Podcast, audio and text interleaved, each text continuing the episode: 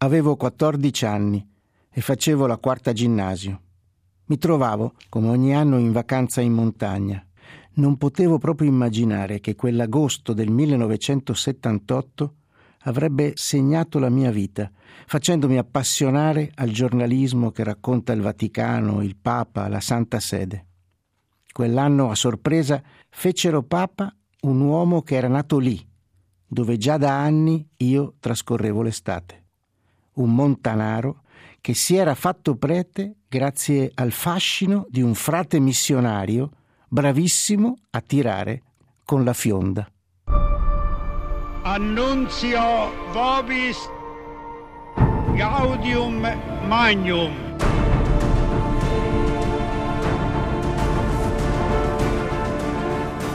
Abemus papam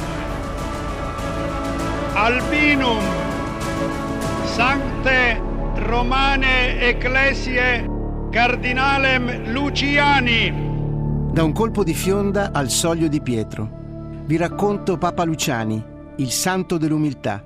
Sono Andrea Tornielli e questo è un podcast di Radio Vaticana. Mi chiamo Albino, in memoria di una vittima del lavoro. Era il 26 agosto 1978.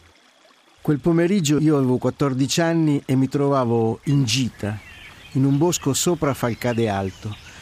Scesi, c'era mio papà fuori dalla porta della casa in montagna che mi aspettava e mi disse hanno eletto il Papa. Era Giovanni Paolo I, o come mi disse lui, si è chiamato Giovan Paolo. Era il patriarca di Venezia, persona che noi conoscevamo e che era nata poco distante da dove noi stavamo facendo le vacanze. Il fatto che il nuovo Papa fosse nato lì, vicinissimo da dove io mi trovavo in quel momento, mi aveva colpito tantissimo il giorno successivo andammo a Canale d'Agordo, il paese natale di Papa Luciani. Ci avvicinammo alla casa dove lui era nato e dove ancora viveva il fratello Berto con la moglie. Ricordo che c'era una catasta di legna per l'inverno e tantissima gente, tanti curiosi, tanti visitatori andavano a vedere dove era nato il nuovo Papa e tanti di loro portavano via per souvenir un ciocco della catasta del fratello del Papa tanto che gli consumarono parte della riserva che lui avrebbe dovuto usare per l'inverno.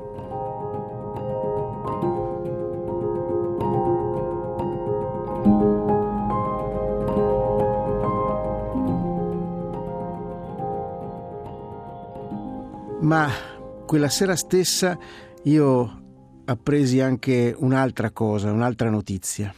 C'era una signora lì a Falcade Alto, nella frazione di Somor, che si chiamava Margherita, e noi andavamo da anni a prendere il latte da lei perché aveva una mucca. Ebbene, questa signora, che non si era mai sposata e viveva con il fratello Titta, aveva conosciuto il Papa fin da quando lui era seminarista, andava a portargli il formaggio quando il Papa insieme ad altri seminaristi veniva e tornava nel suo paese natale per fare le vacanze. E ricordo che questa signora che non aveva la televisione, ma soltanto una radio, ci disse eh, sì, ieri ho sentito, ho sentito la radio e quando ho sentito la voce del Papa che dava la sua benedizione in latino, ho detto a mio fratello, Tita, me pare la voce di Monsignor Luciani. Santi Apostoli Petros et Paulus, de quorum potestate et autoritate confidimus, ipsi intercedam pro nobis ad Dominum. Ed era lui, quel prete che lei aveva conosciuto fin da giovane. A Falcade Alto c'era anche il parroco, Don Igino Serafini, che era stato seminarista insieme a Luciani, suo compagno di seminario. La mattina successiva all'elezione, domenica 27 agosto, alle 9 di mattina, dopo la messa, ricordo che il parroco uscì e ci disse chissà se tornerà mai qui. Sappiamo che poi non sarebbe mai tornato. Eppure Falcade, un paesino di non tante anime, vicino a Canale d'Agordo, soltanto un paio di chilometri di distanza, era un paese legato al nuovo Papa perché l'unico incarico al quale lui aveva ambito è stato quello di fare il mansionario a Falcade, cioè aveva desiderato fare l'aiutante del parroco. Non lo sarebbe diventato perché la sua strada sarebbe stata completamente diversa.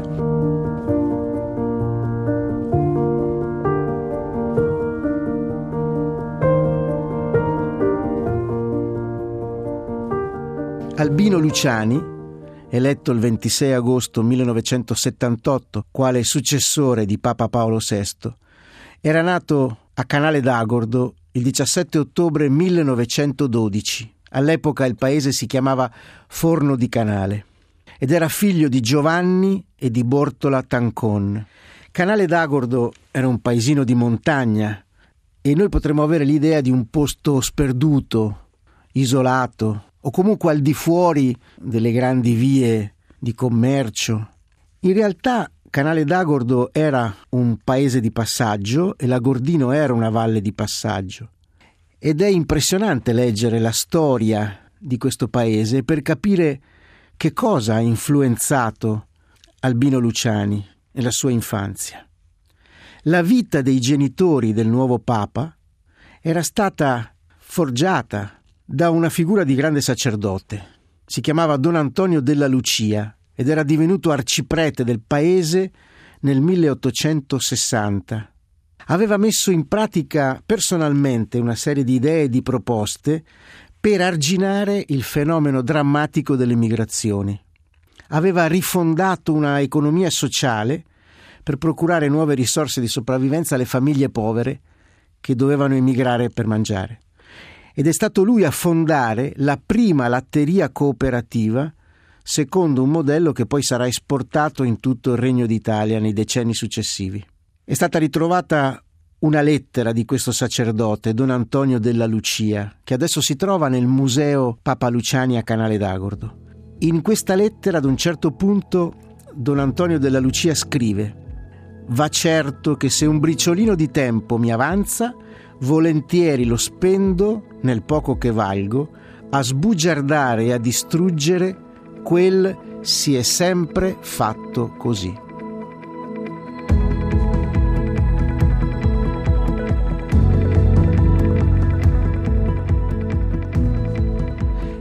Questo ci richiama tantissimo una frase che Papa Francesco ha usato fin dall'inizio del suo pontificato proprio andando contro l'idea di dire si è sempre fatto così, per non cambiare mai niente.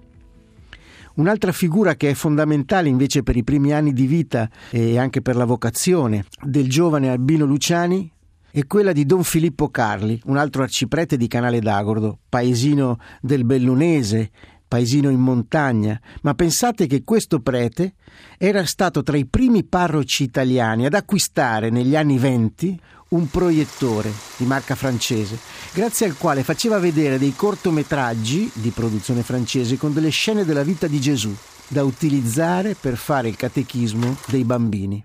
Insomma, il cattolicesimo veneto della fine dell'Ottocento e dei primi del Novecento era tutt'altro che ingessato o retrogrado e aveva invece una spiccata vocazione all'impegno sociale, un impegno che Luciani erediterà nel DNA e lo erediterà anche e soprattutto dal padre, Giovanni, che era un operaio ed era socialista.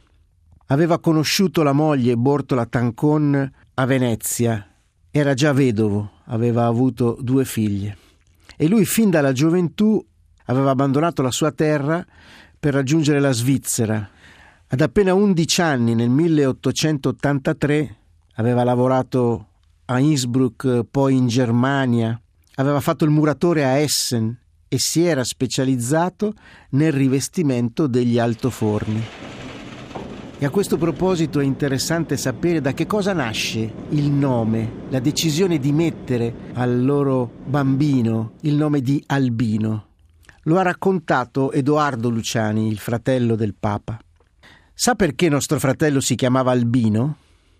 È stato il papà a mettergli questo nome a ricordo di un ragazzo bergamasco, suo compagno di lavoro, che aveva visto morire in un altoforno. Dunque il nuovo Papa aveva come nome quello di un giovane operaio che era morto sul lavoro, una delle morti sul lavoro, che purtroppo capitano ancora oggi. Quest'uomo rimasto vedovo dunque si incontra con Bortola Tancon a Venezia, si sposano e Albino Luciani è il loro primo figlio. Giovanni Paolo I, nell'udienza del 3 settembre 1978 con i pellegrini veneziani venuti in Vaticano, ricorderà questo primo incontro dei suoi futuri genitori avvenuto proprio a Venezia. Ho avuto occasione più volte di dire che la mamma c'era stata 11 anni, non faceva altro che parlarmi di Venezia. Il papà aveva lavorato a Murano nelle vetrerie e là aveva incontrato la mamma, si erano fidanzati. Io sono qua perché, per causa di Venezia. Mio nonno era stato pure alle vetrerie a lavorare e quando veniva al pascolo, io ho fatto anche il pastore ragazzo, ci parlava di Venezia eh, per essere espressivo, dice noi qui leghiamo la capra all'albero, laggiù legano le gondole a dei pali. Una prima idea di Venezia in questa maniera. Albino, come abbiamo detto, nasce il 17 ottobre 1912. Il parto è travagliato, il neonato nasce debole, subentrano complicazioni. È in pericolo di sopravvivenza, va subito battezzato. Non c'è neanche il tempo di chiamare il prete, tantomeno di correre in chiesa, e dunque sarà la levatrice, Maria Fiocco, una parente alla lontana dei Luciani, a battezzare il bambino. I primi anni sono difficili. Luciani ricorderà così: Quando ero piccolo, mio padre era emigrante in Francia e in Svizzera. Mia madre mi faceva pregare per lui ogni giorno. Sono in grado di comprendere i sacrifici di quelli che sono fuori di casa e anche le preoccupazioni di coloro che rimasti a casa trepitano per gli assenti. Una delle grandi attenzioni di Luciani, vescovo il cardinale sarà proprio per gli emigranti, per coloro che hanno lasciato la loro terra.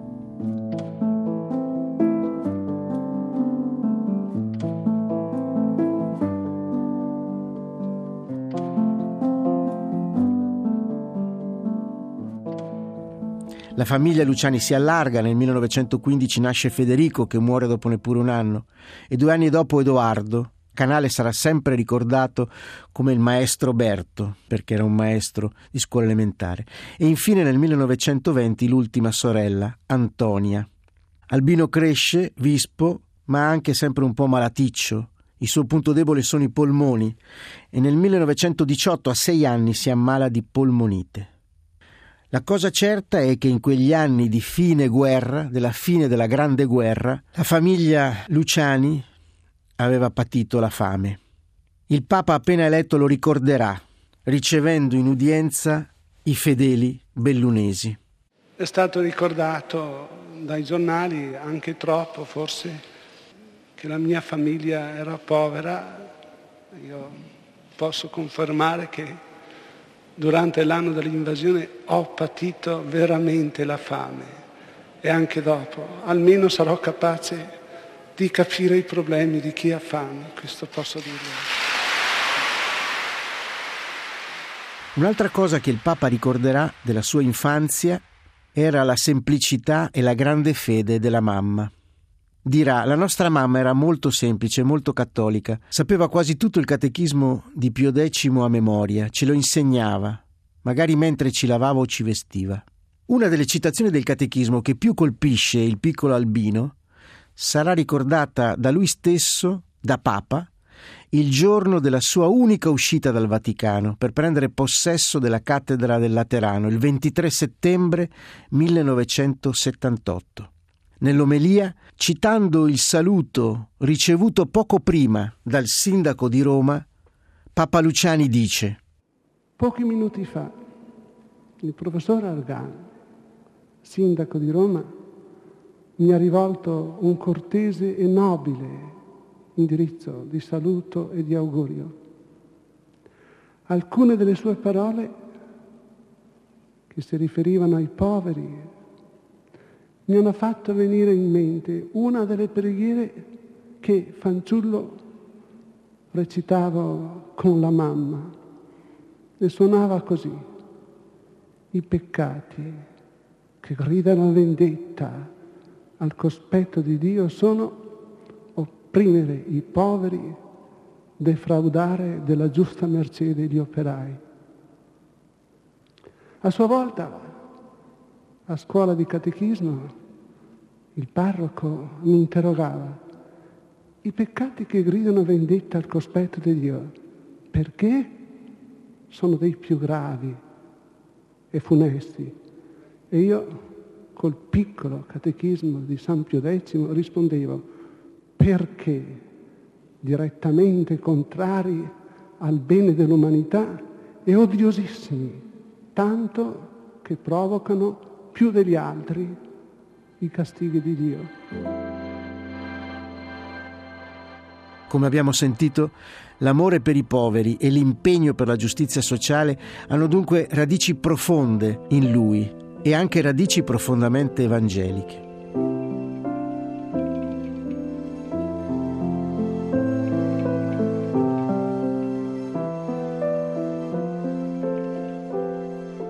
Ma torniamo per un istante alla famiglia di Papa Luciani, per un altro particolare commovente.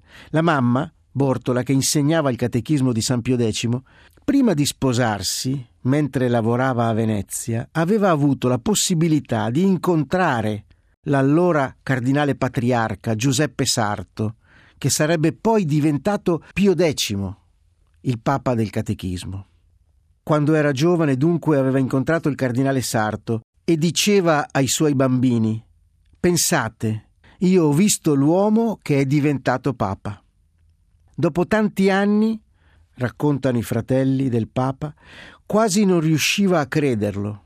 Abbiamo ricordato commossi questo episodio il 2 settembre 1978, quando Albino, appena eletto e diventato Giovanni Paolo I, dopo essere stato patriarca di Venezia, ricevette in udienza me ed Edoardo da soli.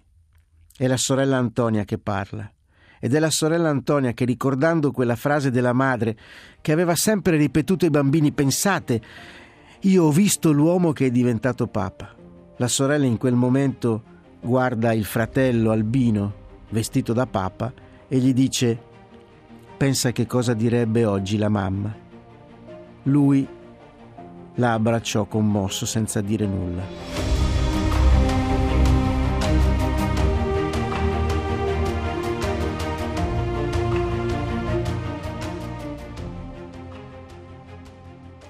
Il piccolo Albino Luciani aveva un carattere vivace. Ricorda il fratello Edoardo. Non era cattivo, no, ma aveva un caratterino. Non era capace di star fermo un minuto, ne faceva di tutti i colori. Non c'era giorno che la maestra non mandasse a chiamare la mamma per le birichinate che combinava a scuola. La maestra diceva è il più bravo, ma è anche il più vivace. Papa Luciani questo lo sapeva. E infatti, incontrando i pellegrini venuti da Belluno e anche i conoscenti che avevano dissepolto dalle soffitte ogni documento che lo riguardava, farà un accenno proprio a questo tema, al tema della sua condotta a scuola. Ho visto che hanno dissepolto dalle soffitte perfino i miei compiti di quarta elementare. Manco male, ma non per favore le, i voti di condotta. Quindi...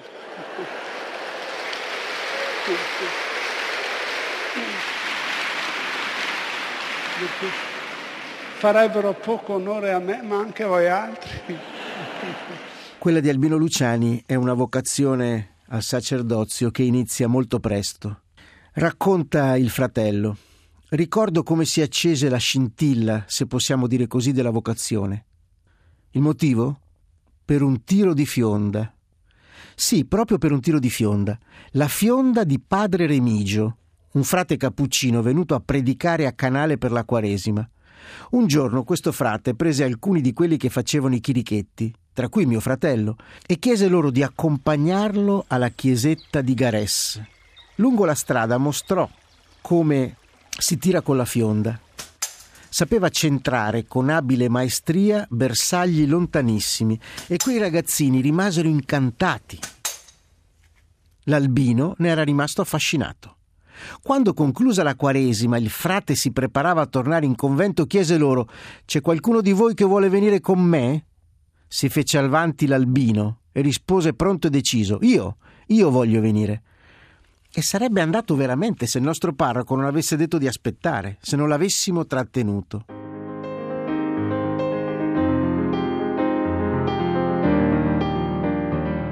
L'incontro con quel frate la voglia di essere missionario, avevano iniziato però già a lavorare in lui. Scriverà molti anni dopo Albino Luciani. Quando chiama Dio, la cosa è diversa. Niente di scritto o di forte o di evidentissimo. Un sussurro lieve, un sottovoce, un pianissimo che sfiora l'anima. Per decifrare quel pianissimo, per essere sicuro di aver sentito la chiamata del Signore, Albino va dal suo parroco, Don Filippo Carli.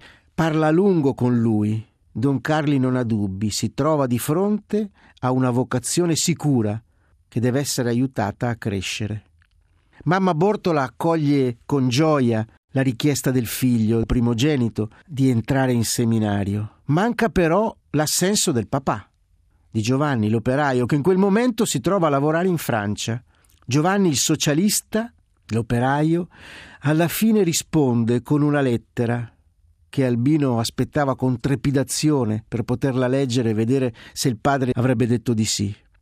Non solo non mette alcun ostacolo sulla strada scelta dal figlio, ma dà un assenso pieno di gioia e gli scrive una lettera nella quale si legge questa frase Albino, Spero che quando tu sarai prete starai dalla parte dei poveri, perché Cristo era dalla loro parte.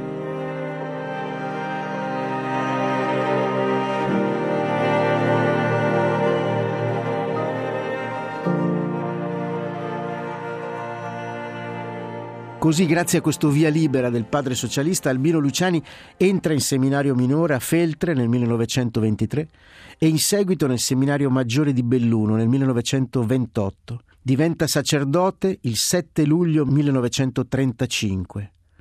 Presta il suo primo servizio come prete nel suo paese natale, cioè a Canale d'Agordo, e poi tra i minatori di Agordo, Dunque, fin da giovane prete fa esperienza di pastorale del lavoro, di vicinanza agli operai. Era una terra che da secoli aveva conosciuto il sacrificio del lavoro, era una terra di emigrazione e che al tempo in cui Luciani era giovane prete portava le ferite della prima guerra mondiale ancora vive e anche in parte quelle della seconda guerra mondiale, che avevano fatto provare stenti e lacerazioni sociali. Ma non rimane a lungo in questi impegni pastorali. Viene chiamato a insegnare in seminario, diventa vice rettore del seminario di Belluno e nel 1954 viene nominato vicario generale della diocesi di Belluno dal vescovo Gioacchino Muccin. Questo vescovo farà tempo a vedere il suo prete eletto papa.